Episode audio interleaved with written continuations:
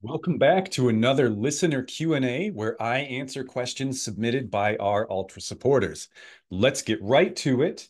JD Babes 33 says, "Do you have any tips for trying to explain to people the ups and downs of depression, especially the downs that come out of seemingly nowhere? It becomes very frustrating when family members can't understand why you were fine yesterday, so what's happened since then to make you down? When you explain nothing has happened, and even I don't know why, they really struggle to understand. This is such a universal concern. It's a great question because depression is a really difficult thing for people to understand who haven't experienced it.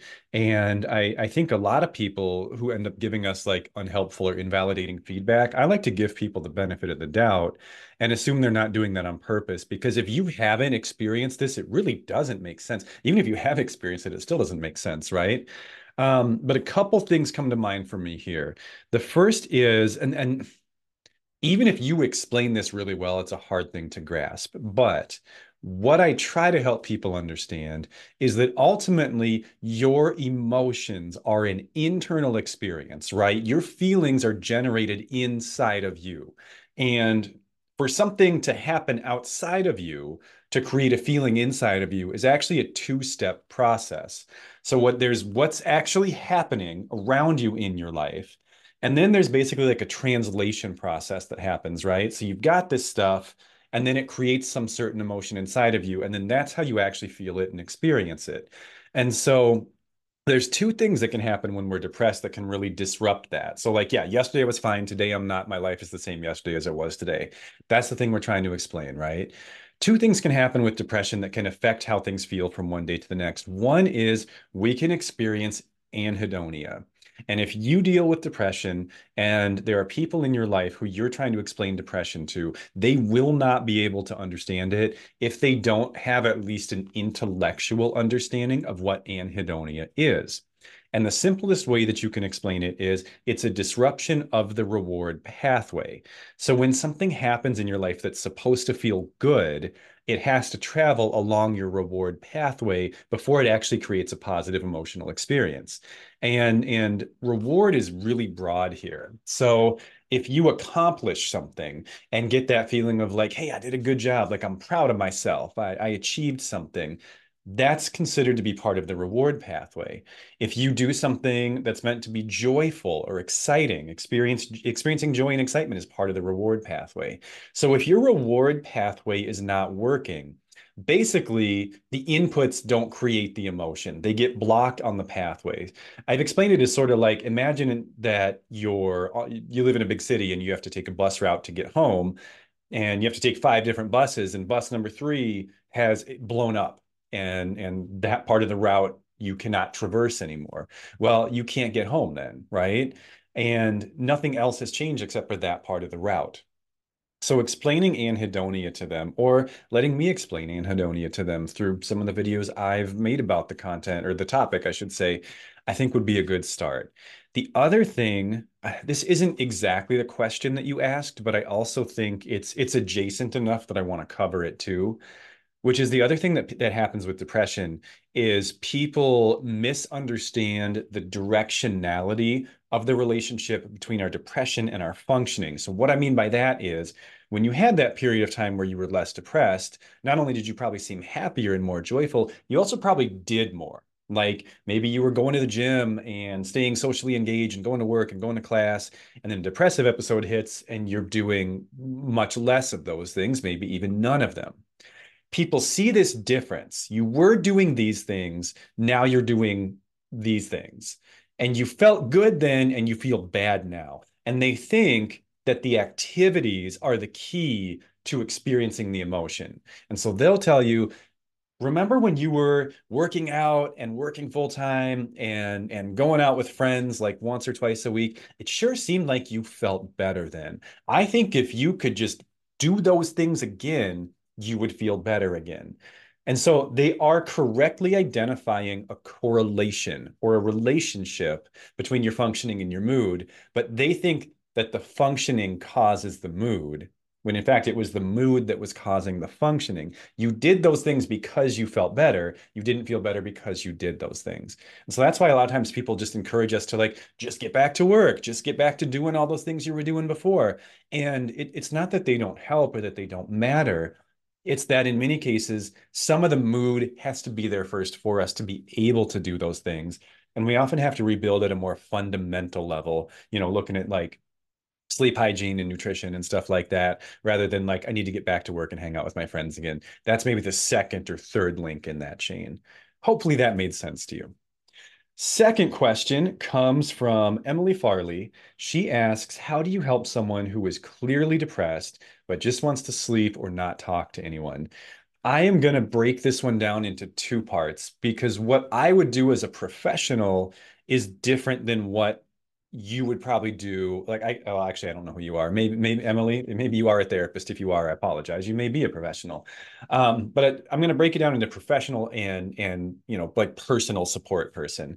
And this is a very timely question because as some of you might know from the community page on um, on this channel, I had two interns join me this week, and one of them in particular had, had two people in a row who just were really struggling with depression and didn't want to talk. And so we we talked a bit about that as a professional, what I do in sessions like that is I tend to lean really heavily at first on psychoeducation, meaning I'm going to do most of the talking. You're not in a place where you can talk much. That's okay. I'll talk for a little bit. And the two things I would emphasize in the psychoeducation are helping this person understand their condition and helping this person understand the roadmap for getting out of what they're feeling. In terms of understanding the condition itself, I am a big fan of terminology. And what I mean by that is I know a lot of people like don't like labels, right? Because labels can feel stigmatizing and labels can feel judgmental and and if a if an incorrect label is applied that can be very damaging but a correctly applied label can be validating can be hopeful because what a label tells you is i am not the only person in the world going through this and when you're in the midst of a deep depression you can forget that or or like if this is someone who's like really baseline like this is the first time they've dealt with this they might not even it might seem obvious to you they may not even realize it's depression. They might not know what's happening. And if you can put a name to their feelings and say, hey, what you're going through is this, like anhedonia, again, I know I just talked about it, but that's such a valuable term because that feeling of like, I can't access positivity, I can't access hope, I can't access joy is so weird. It is so, if you've never felt it before, the first time it happens, you're like, what is happening? Like, I literally feel like something inside of me is broken. And like, there's just this brick wall that feelings used to be able to flow through. And if you've never heard anyone talk about that, it's such a strange and honestly terrifying feeling. And so if you can help someone put a name to what they're feeling, that means you're not crazy. Other people feel this too, probably many other people, if there's a name for it, right? Which also means there is treatment for it. It means this is a thing we have studied, we understand a good bit about, and we can help you figure out what to do with it. And that's where I get next into the roadmap. And that's where I'd really lay out like, here's what this is going to look like. We're going to do treatment in some certain stages. So I like the biopsychosocial model, and I think of that as kind of like building a bridge between where you're at and where you want to be. So first, we're going to build the biological stability to help your brain work right, because depression really throws off your daily routines, your cognitive functioning, executive functioning, sleep hygiene, nutrition. We need to get your brain physically healthy because your brain being more physically healthy is the key to the next bricks we're going to put in this bridge across this chasm, basically. The second is the psychological resources. And so that's things like challenging cognitive distortions, understanding and modifying belief systems, mindfulness strategies, emotion regulation techniques. And then once we have your mind thinking a little bit more clearly, seeing yourself in the world and other people a little bit more, more accurately, that third section of the bridge, that's going to be social functioning. So we're going to look at, you know, how are you interacting with people in your life? Do you know how to hold boundaries? Do you know how to be assertive? Do you know how and when to be vulnerable? So super quick answer, I know, but as a psychologist, that's where I'd start. As a just eh, like a personal support person, people don't always want or need to talk when they're depressed. Like, I think that's kind of our go to.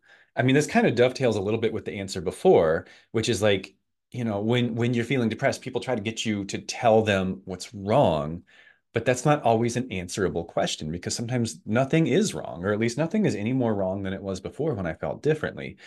And so depression isn't always something we solve by talking.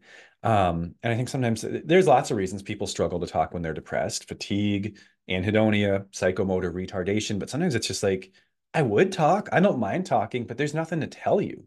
I just feel like crap and there's no like particular compelling reason for it. And so I think what happens, or what I should say, what helps a lot of the time on the personal level is just doing stuff with people. I know that can be tough because when you're in a depressive episode, you don't necessarily feel like doing much and there can be a lot of resistance. And I don't necessarily mean like going out to places. It can be, but it could even be like, I'll come in your room and watch TV with you you know and and maybe i'll comment on the show a little bit or i'll make lunch for both of us and i'll bring it to both of us and i'll eat my lunch while you hopefully eat. Sometimes it's hard to eat when you're depressed too. Um, but there isn't always like a lot of conversation that is helpful or needs to be had when someone's really depressed. Often they just want like companionship camaraderie just making them not feel alone i think can can make a tremendous difference. So that's where i start you know if it's someone in my personal life. Next question my phone went to sleep is from hmm kuvina featherwise if i botch that i'm really sorry. Um, and they want to know if you were going to choose just one thing to start doing every morning what would it be? I seem to either make elaborate lists of how I'm going to start mornings with and then fail, or I do nothing to try to help. When I try to focus and work on just one, no matter what, I feel like I choose wrong. Um, so you're really accurately identifying a very common struggle in mental health and goal setting in general, which is sort of like all or nothing or black and white patterns. And it's easy to oscillate between like my my well, you're specifically talking about your morning routine, so I don't want to put words in your mouth. I'll just say that my morning routine is a mess, so I need to change all of it and then we try to change all of it and that's too overwhelming it's too hard it doesn't work. So it's like my morning routine is a mess and there's nothing i can do about it. And we just kind of pendulum back and forth between those two extremes both of which are ultimately unhelpful. So i think you've absolutely got the right idea which is yeah like let's build that wall one brick at a time. Let's build that bridge one brick at a time. As far as where i'd start thing is i don't know where you're at already. So i'm going to give you what i would say are my first three steps and you pick the one that you, you you might already have like kind of gotten one or two of these. So you pick the most fundamental one that you're not at. The very first place I would start, what I would consider to be the most foundational aspect of a morning routine, is to the best of your ability getting up at the same time seven days a week.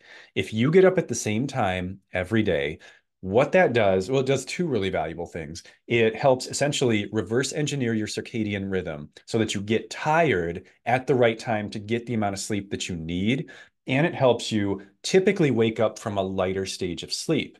So, especially if you're waking up to like an alarm clock or something like that, you don't always wake up at the same stage of sleep. If you if the times that you're asleep and going to bed are varying from one night to the next, some mornings you wake up in uh, from deep sleep. And what determines how you feel in like the first 15 to 30 minutes of your day, like right away before you've even really got going, is not how much sleep you got or how well you slept. It's what phase of sleep you woke up from. You can get eight hours of sleep a night. And if you wake up out of deep sleep, you are going to feel like crap for a bit. Those mornings are just rough and it's hard to get going. If you can stick with a consistent wake time seven days a week, your circadian rhythm should essentially become customized to that time point and you should always wake up out of light sleep. And that is those are the mornings that are relatively easy. Um, if you want to figure out what time you should be waking up, pick your earliest morning, figure out what your earliest commitment is, whether that's work or school or whatever it is. Don't don't base it on like doctor's appointments and stuff like that, um, unless you're doing something really consistently. But what's the earliest I have to get up normally? And get up at that time seven days a week, even the days when you don't have to. Even if you stayed up late the night before, maybe you're out at a concert or a sporting event or you're out with friends, that's okay. Have a life, do that. Get less sleep than you need for one day rather than screwing up your sleep schedule for weeks. So, priority number one is get consistent with your wake up time. If you've pretty much got that on point, priority number two is work on getting in the habit of eating breakfast. So many people struggle with breakfast. And I think a lot of times this branches off of number one because if we are like sleeping into the last possible moment because we don't have a well established sleep schedule, it's hard to have time to eat breakfast or like you wake up and you know you're only awake for like 30 minutes before you leave the house well it takes a little bit of time for your metabolism to get going because your metabolism slows down at night so you need to have a decent buffer of time in the morning to get up so that you have time to eat breakfast and you have time to get hungry um, but breakfast is a game changer. Like legitimately, breakfast is a game changer. If you don't eat breakfast, you know, unless you eat dinner like right before bed, which is also not great, you're essentially running in low power mode for the first maybe third or so of your day. That's really unfortunate because a lot of times the first third part of our day is the hardest, right? Like that's getting up, getting ready, probably doing a lot of stuff before you get out the door. And often half of your workday occurs in the first third of your overall waking time. So I think the first third of your day is usually the most challenging for probably the average person. Um, so you really want to make sure that you have the fuel that you need for your brain to work right during that period of time. If you're on point with wake time and breakfast, the third thing I would do is I would try to get some type of movement in in the mornings. You know, whether that's going for a walk, whether that's more intensive cardio, whether that is like mobility work or stretching, weight training, um, but just getting your body moving before your responsibilities really begin. It's so nice. Even me, I I like exercise. I like physical activity. And even for me, like it it still feels like a little bit of a burden even though I enjoy it. And I really really like getting it out of the way early. So I would focus on those three things in that order. If you get all three of those mastered, there's a lot of directions you could go from there. Next up, we have Bubble Girl.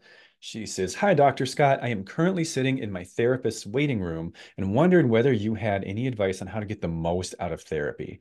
Like, is there any preparation you encourage from your patients? My mind is kind of all over the place and I never know what to prioritize because there's so much to work through. Any tips? Yes, I have, like, I could talk for hours on this, but I'm I'm not going to do that. I'm going to, again, I feel like it's kind of the theme of the day. I'm going to break it down into two things. The first is it does really help if you come to therapy sessions with a sense of content, meaning, you know, what are the most pressing issues in your life that you want to prioritize in therapy? Um, and make sure you work through them in order. There's sort of this, um, excuse me, sort of this trend that tends to happen in therapy where, especially if you don't see your therapist all that often, we, uh, we want to start with lighter stuff and work our way to the heavier stuff. And a lot of times I'll, I'll see it where like the majority of the session is build up to what you really want to talk about. And by the time your comfort's built up enough to get there, there's like five minutes left of the session. I'll have people like walking out the door, like, by the way, I'm getting divorced. And it's like, oh, we probably should have talked about that one like the whole time. Um, in order to, to kind of keep track of those things, I would recommend that you do some type of journaling. Now, that doesn't have to be I, don't mean that literally like you keep a journal. You can, and that's great. I have people that even come to sessions with just like bullet point lists, for example. And I think that's super helpful in making sure the content stays on track and making sure that you're actually discussing the things that are most impactful to your mental health and your quality of life in a therapy session. The other thing that can be really helpful is making sure that you're clear with your ther therapist on what the tone of the session needs to be like, what you're looking for. Very broadly speaking, I would say there's three types of sessions that you can have.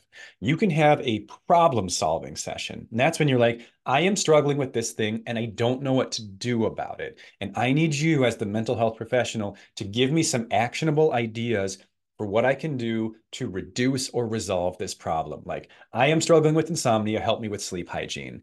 I am struggling with assertiveness, practice assertiveness with me. You, you, you want practical solutions to the problems you're facing. That's a problem solving session. Second type of session that we have sometimes is a validation session.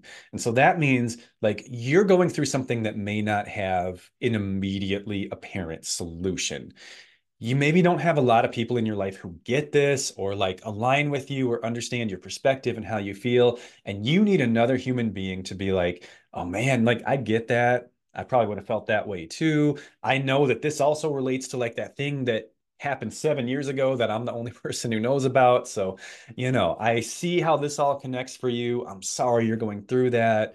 I get it. That's that's kind of what a validation session is, right? You want to feel understood and heard and acknowledged.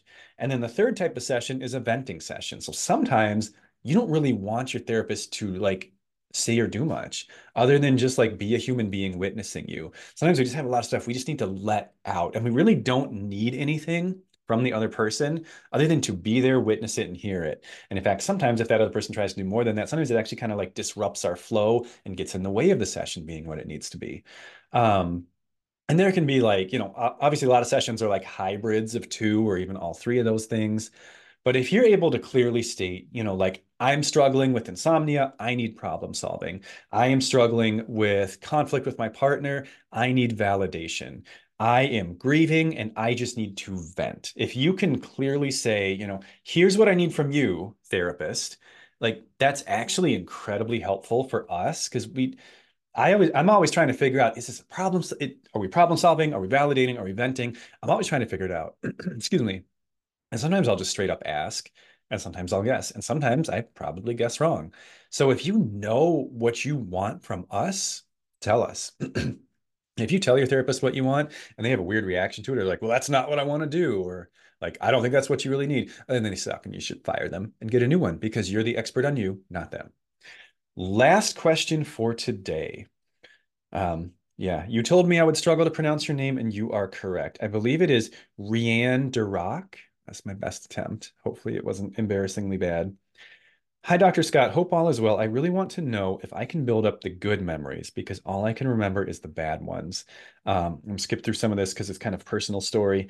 Um, I want to know if I can get my memory back. I've missed out on so much of this, uh, so much because of this, like the weights of my children when they were born. This is a complicated question, okay? And there are a lot of things that can impair recall of memory. Um, you didn't state this, but I, I feel like it's maybe kind of implied in what you said trauma is a major variable in our ability to recall memories. So as you're working through trauma in particular, you may a struggle to just like not have a lot of memories and b the memories you do have are going to tend to be trauma memories if you're doing trauma work. That being said, I want to review something we've talked about uh, earlier. We talked about it in the opposite direction. In some of my content on suicidal ideation, I've discussed mood congruent memory and how when you're in a really dark place, when you're like really depressed or really angry, you tend to recall other memories in which you were in a similar mood state because moods are sort of one of the tags like uh, our memories almost have like hashtags, right? So all your memories have like these certain stimuli associated with them. And the mood associated with that memory is like one of the hashtags. So when you're depressed, for example, it's almost like your brain runs a search for like hashtag depressing memories and all that crap. I mean, not crap, like all the stuff pops in your brain, basically. Other times you felt that way. What that means is when you've been in kind of a dark place for a long time, your happier memories, the memories of better times, are are not real readily available because your brain isn't really like using the search tags that correlate with those things.